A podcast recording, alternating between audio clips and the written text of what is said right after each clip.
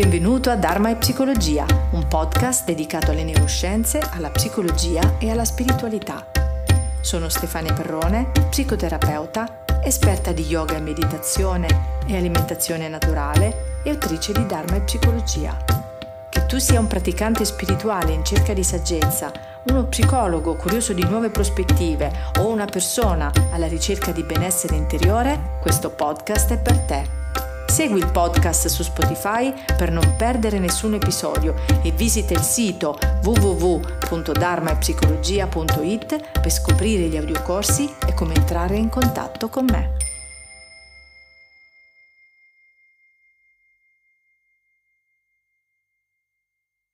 Bentornati ad un nuovo episodio di Dharma e Psicologia. Oggi affronteremo alcune delle domande più frequenti che mi vengono rivolte sia durante i colloqui che nelle email che mi inviate.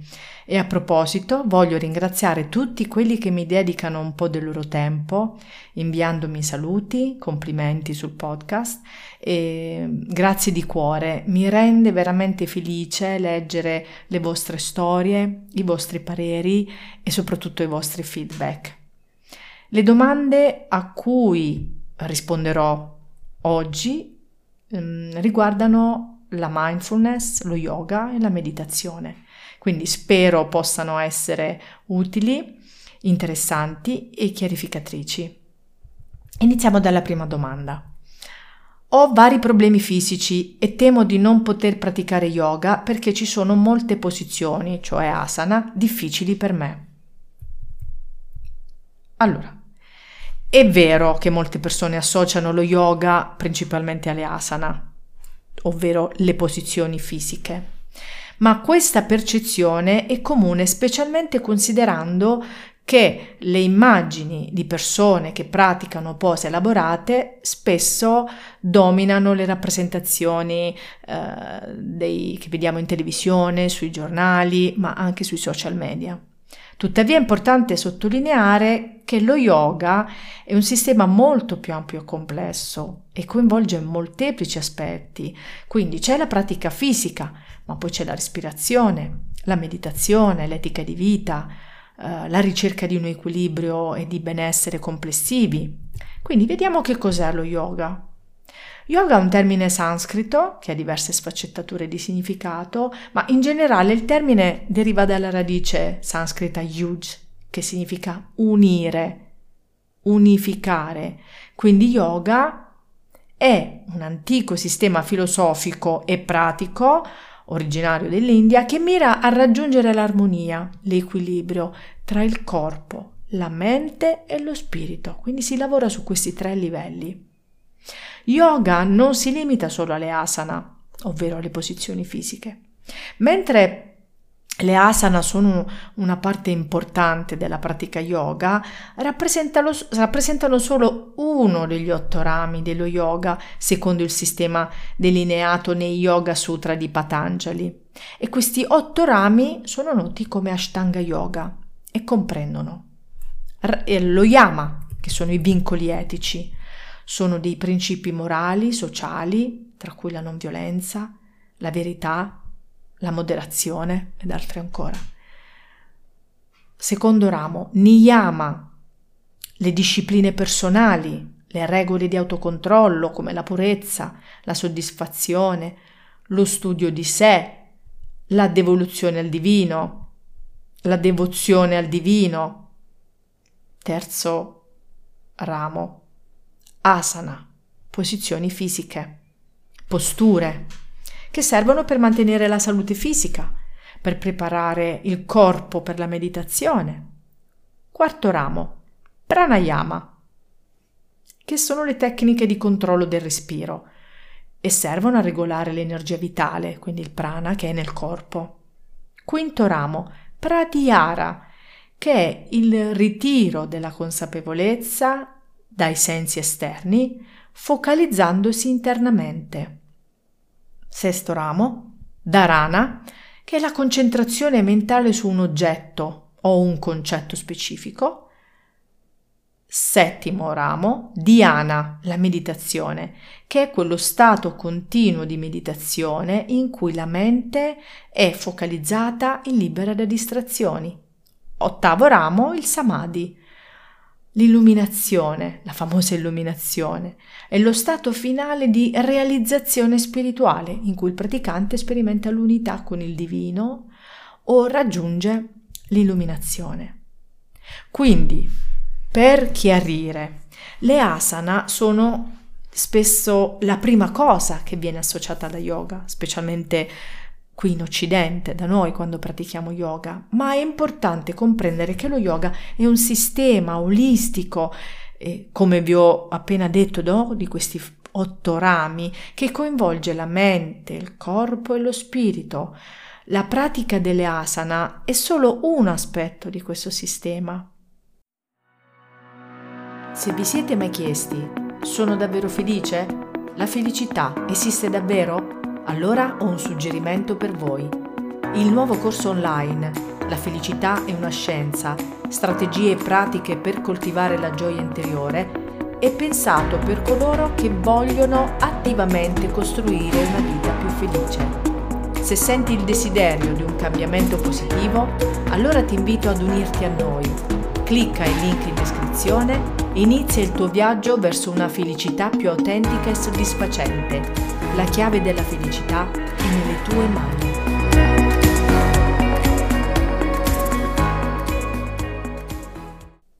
Quindi quando voi fate le asana, voi state praticando un aspetto di questo vasto e profondissimo sistema.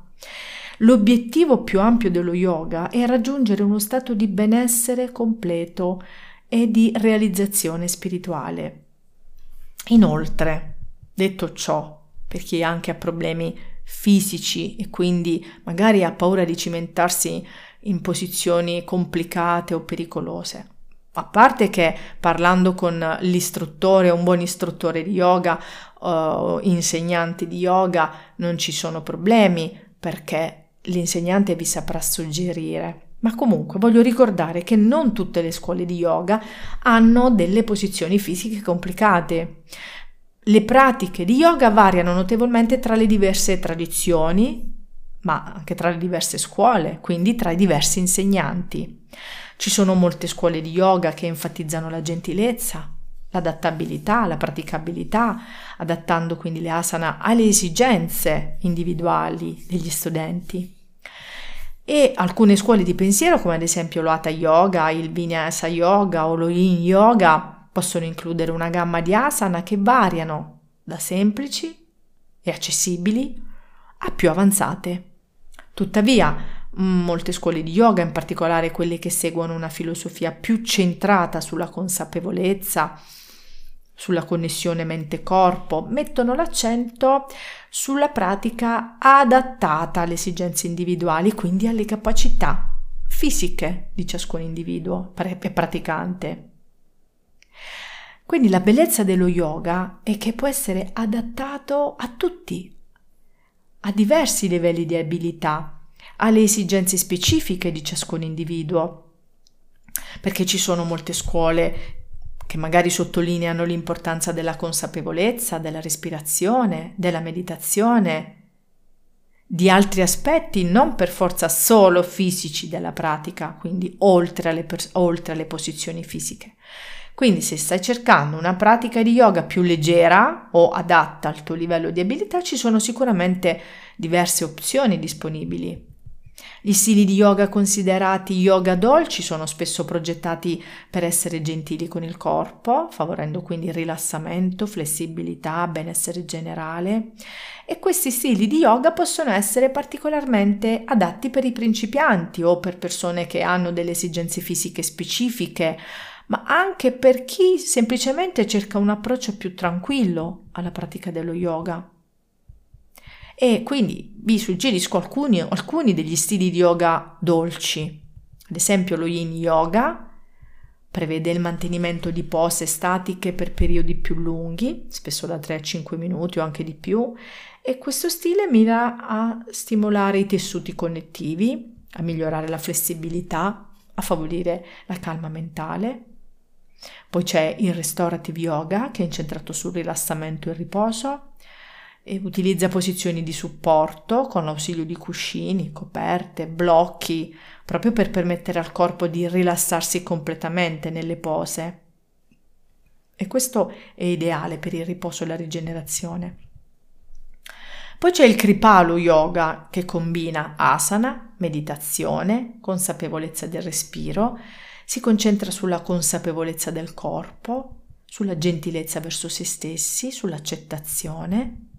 A seguire il Gentle Yoga, che è uno stile progettato specificamente per essere delicato, questo è adatto a tutte le età e a tutti i livelli di fitness, quindi le sequenze sono meno intense e spesso si concentrano sulla mobilità, sulla flessibilità e sulla riduzione dello stress. Poi c'è lo Svarupa Yoga, che pone un'enfasi sulla consapevolezza della colonna vertebrale, sull'allineamento, utilizzando posizioni morbide e supportate per rilasciare la tensione.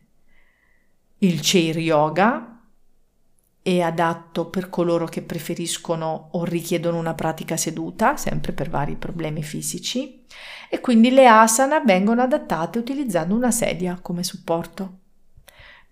Per terminare la mia lista c'è lo Yoga Nidra, che è una pratica di rilassamento profondo, consapevolezza, è noto anche come il sonno cosciente o il sonno yogico.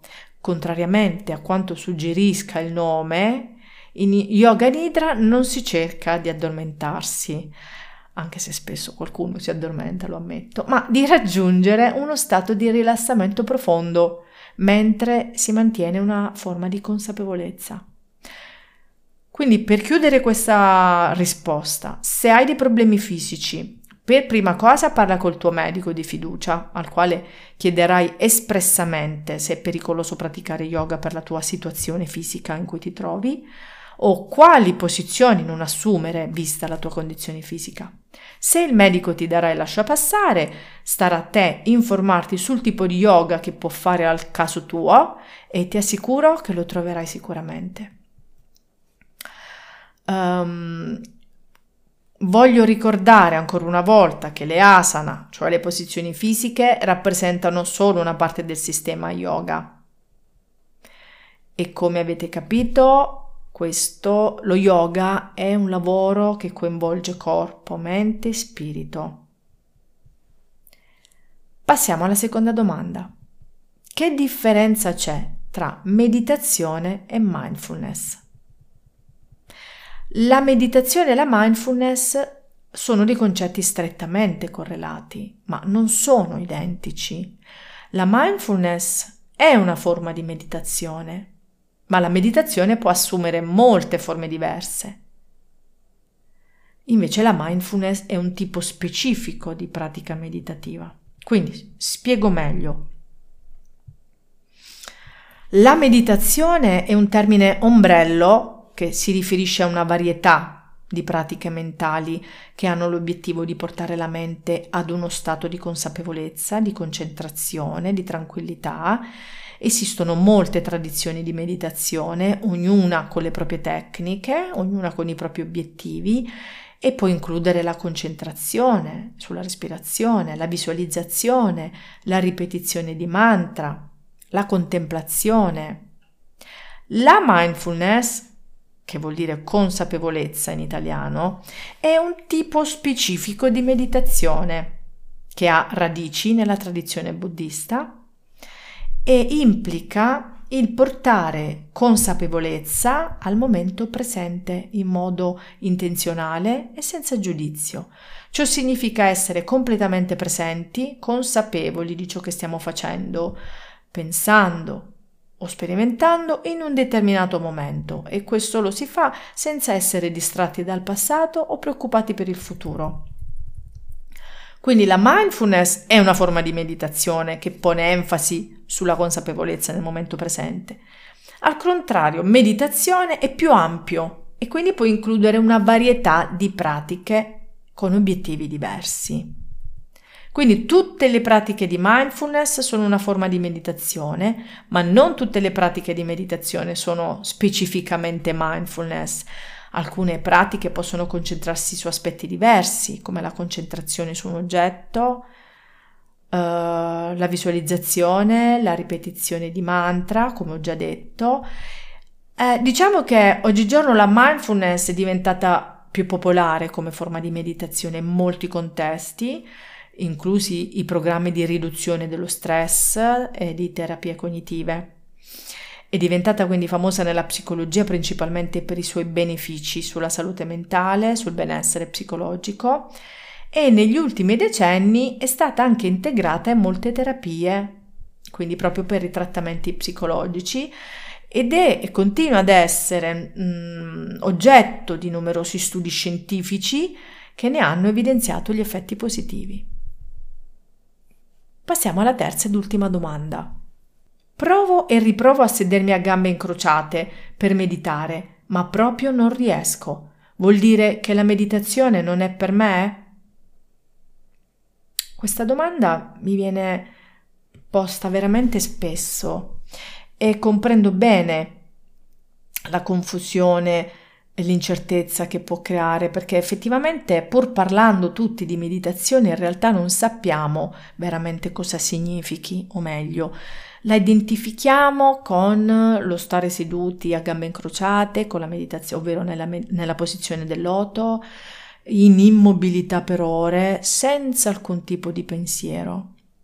Ad un maestro un giorno gli è stato chiesto Maestro, come posso fermare i miei pensieri mentre medito? E il maestro rispose Perché non mi chiedi di fermare anche il cuore o il fegato o i reni mentre mediti?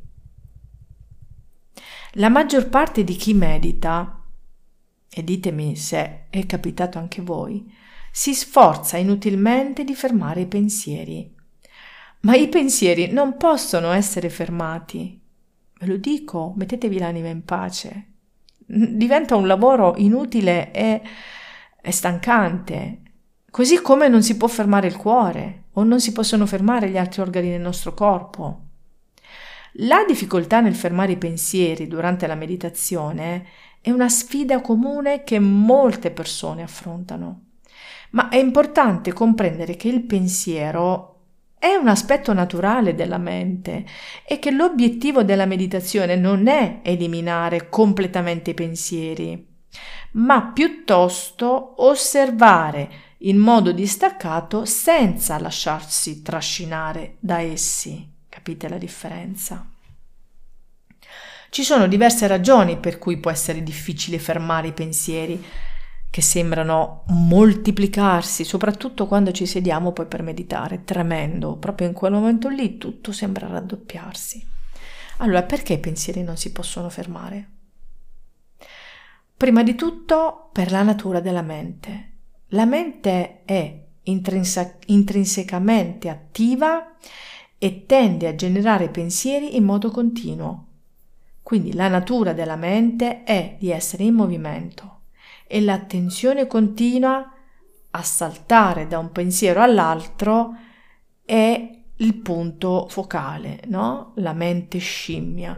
Quanto più vogliamo fermare o controllare o bloccare, tanto più saltiamo da un pensiero all'altro.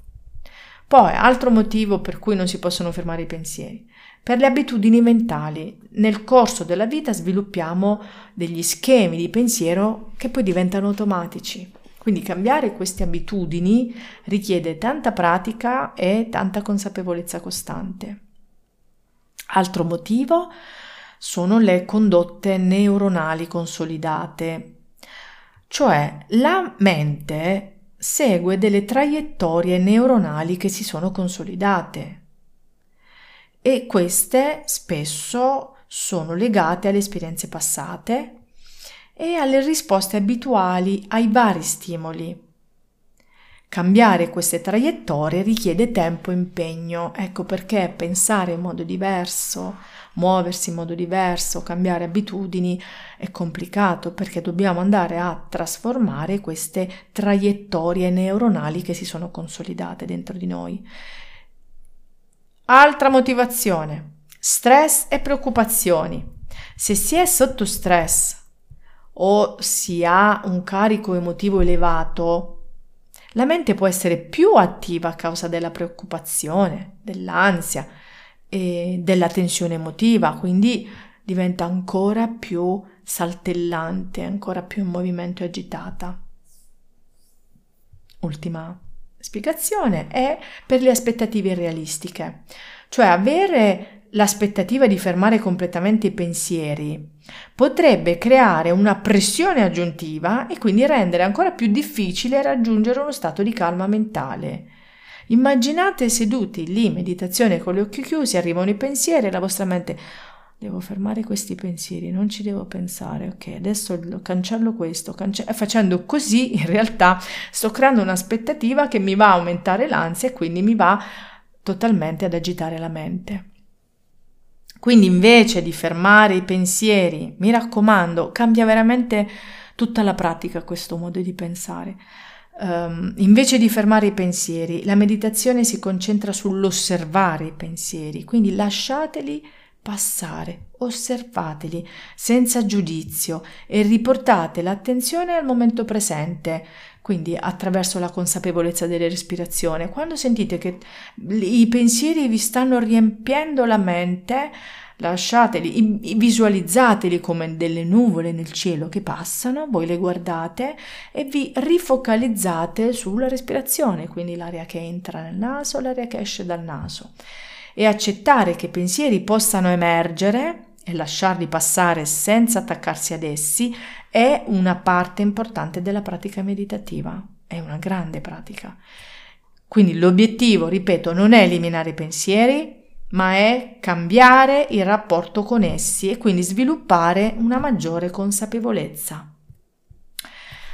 Meditare è un'attività mentale, spirituale, che coinvolge concentrazione, riflessione, contemplazione. È praticata in molte culture, in molte tradizioni spirituali, in tutto il mondo. Ci sono tante forme di meditazione, ognuna con obiettivi e approcci diversi. In generale, quindi, la meditazione implica il raggiungimento di uno stato di consapevolezza, di calma mentale e anche di ricerca di una connessione più profonda con il proprio sé. Quindi le caratteristiche più comuni della pratica della meditazione sono la concentrazione eh, su un oggetto, su un suono, sulla respirazione, su un pensiero specifico, quindi quando volete potete provare a concentrarvi su uno di questi stimoli e questo può aiutare a calmare la mente e a dirigere l'attenzione in modo intenzionale. Oppure potete utilizzare la mh, mm, consapevolezza nel momento presente, come osservando i pensieri che passano, quindi che arrivano e che passano, osservare le sensazioni fisiche, osservare l'ambiente, tutto ciò senza giudizio. Oppure potete praticare molte forme di meditazione, uh, mirano a, a il rilassamento, quindi promuovere questo stato di calma mentale, quindi semplicemente promuovendo il rilassamento e riducendo stress e ansia. Oppure potete anche ehm, praticare la riflessione su voi stessi, sulle proprie emozioni, sui propri modelli di pensiero e questa è una meditazione di auto-osservazione. Quindi, questo perché lo sto dicendo? Perché ci sono molte vie di accesso alla meditazione, non c'è un modo giusto o sbagliato di farlo. Quindi la pratica della meditazione può essere adattata alle preferenze e alle esigenze individuali e l'obiettivo qual è? L'obiettivo è trovare benefici per migliorare il benessere mentale e quindi la qualità di vita.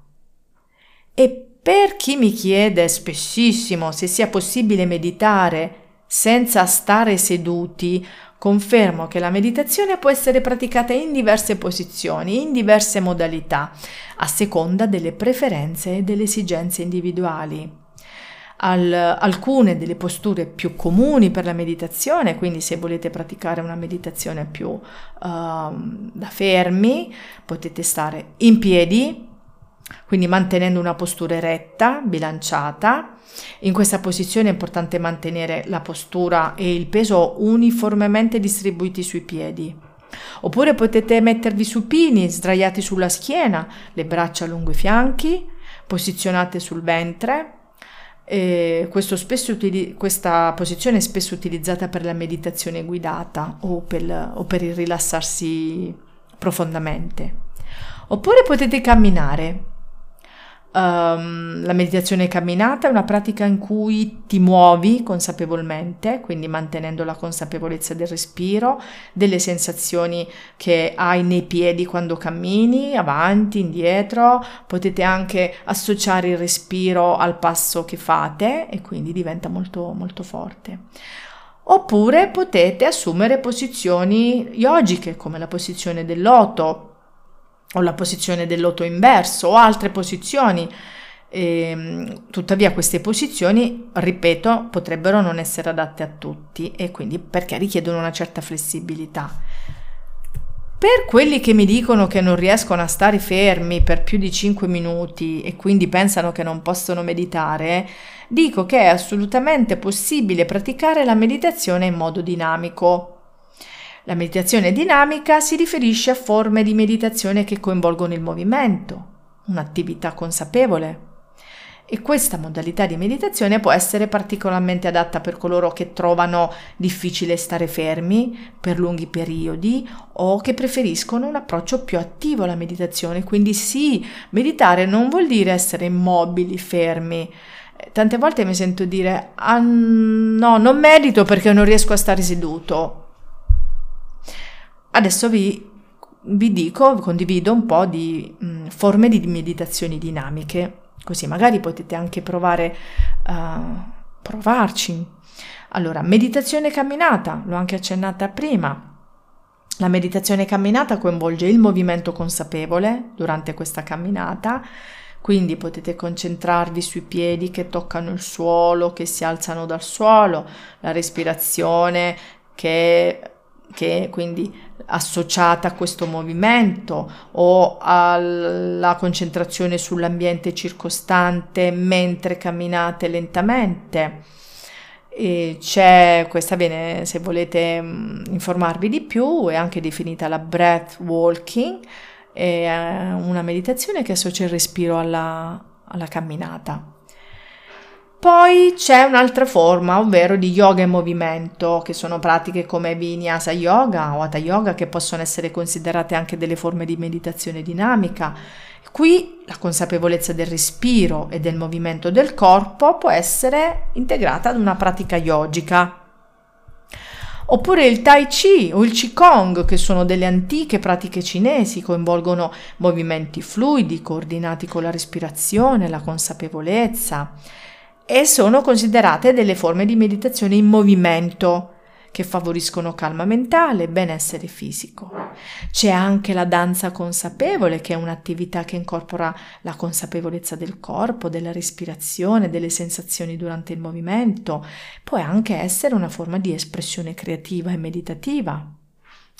Poi la meditazione in movimento, Alcuni insegnanti di meditazione incorporano il movimento consapevole nella pratica meditativa e quindi ci possono essere gesti lenti, movimenti rit- ritmici eh, coordinati con la respirazione. Vi ricordo le danze sacre di Gurdjieff, ad esempio, potete anche informarvi e leggere al riguardo.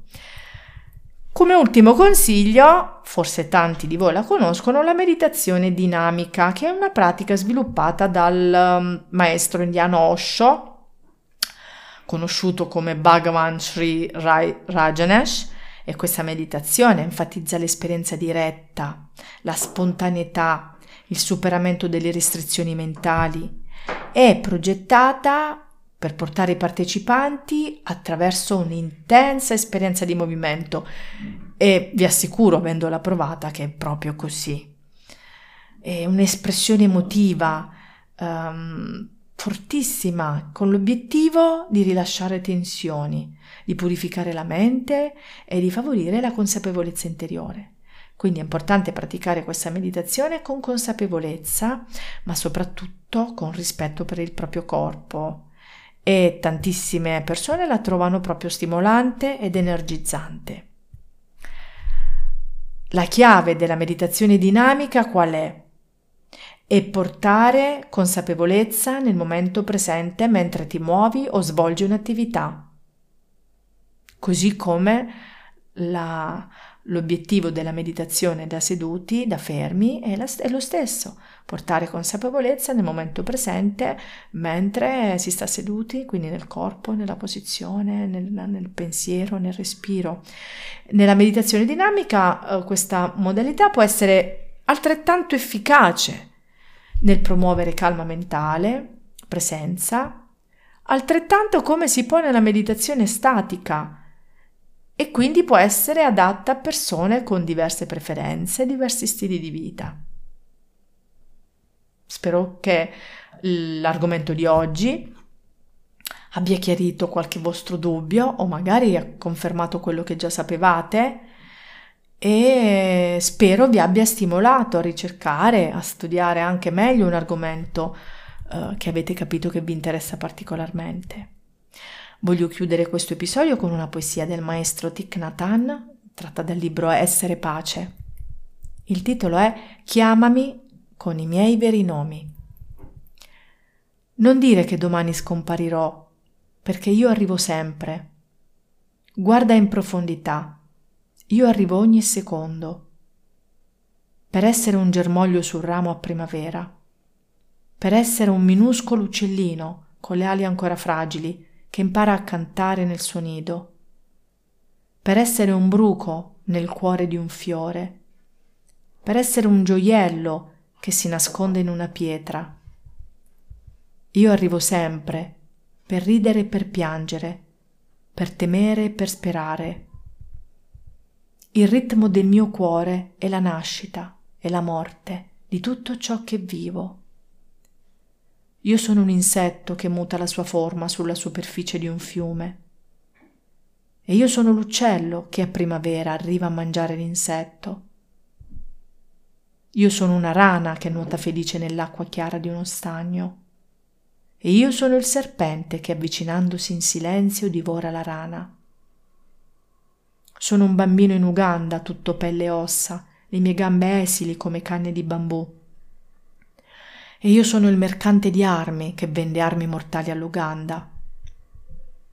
Io sono la bambina dodicenne profuga su una barca che si getta in mare dopo essere stata violentata da un pirata. E io sono il pirata, il mio cuore ancora incapace di vedere e di amare. Io sono un membro del Politburo con tanto potere a disposizione. E io sono l'uomo che deve pagare il debito di sangue alla mia gente, morendo lentamente in un campo di lavori forzati. La mia gioia è come la primavera, così splendente che fa sbocciare i fiori su tutti i sentieri della vita. Il mio dolore è come un fiume in lacrime, così gonfio che riempie tutti i quattro oceani. Per favore chiamatemi con i miei veri nomi, così che io possa udire tutti i miei pianti e tutte le mie risa insieme, così che io possa vedere che la mia gioia e il mio dolore sono una cosa sola. Per favore chiamatemi con i miei veri nomi, così che io mi possa svegliare e così che la porta del mio cuore sia lasciata aperta, la porta della compassione. Grazie per aver ascoltato un altro episodio di Dharma e Psicologia e che tutti gli esseri dell'universo possano essere felici.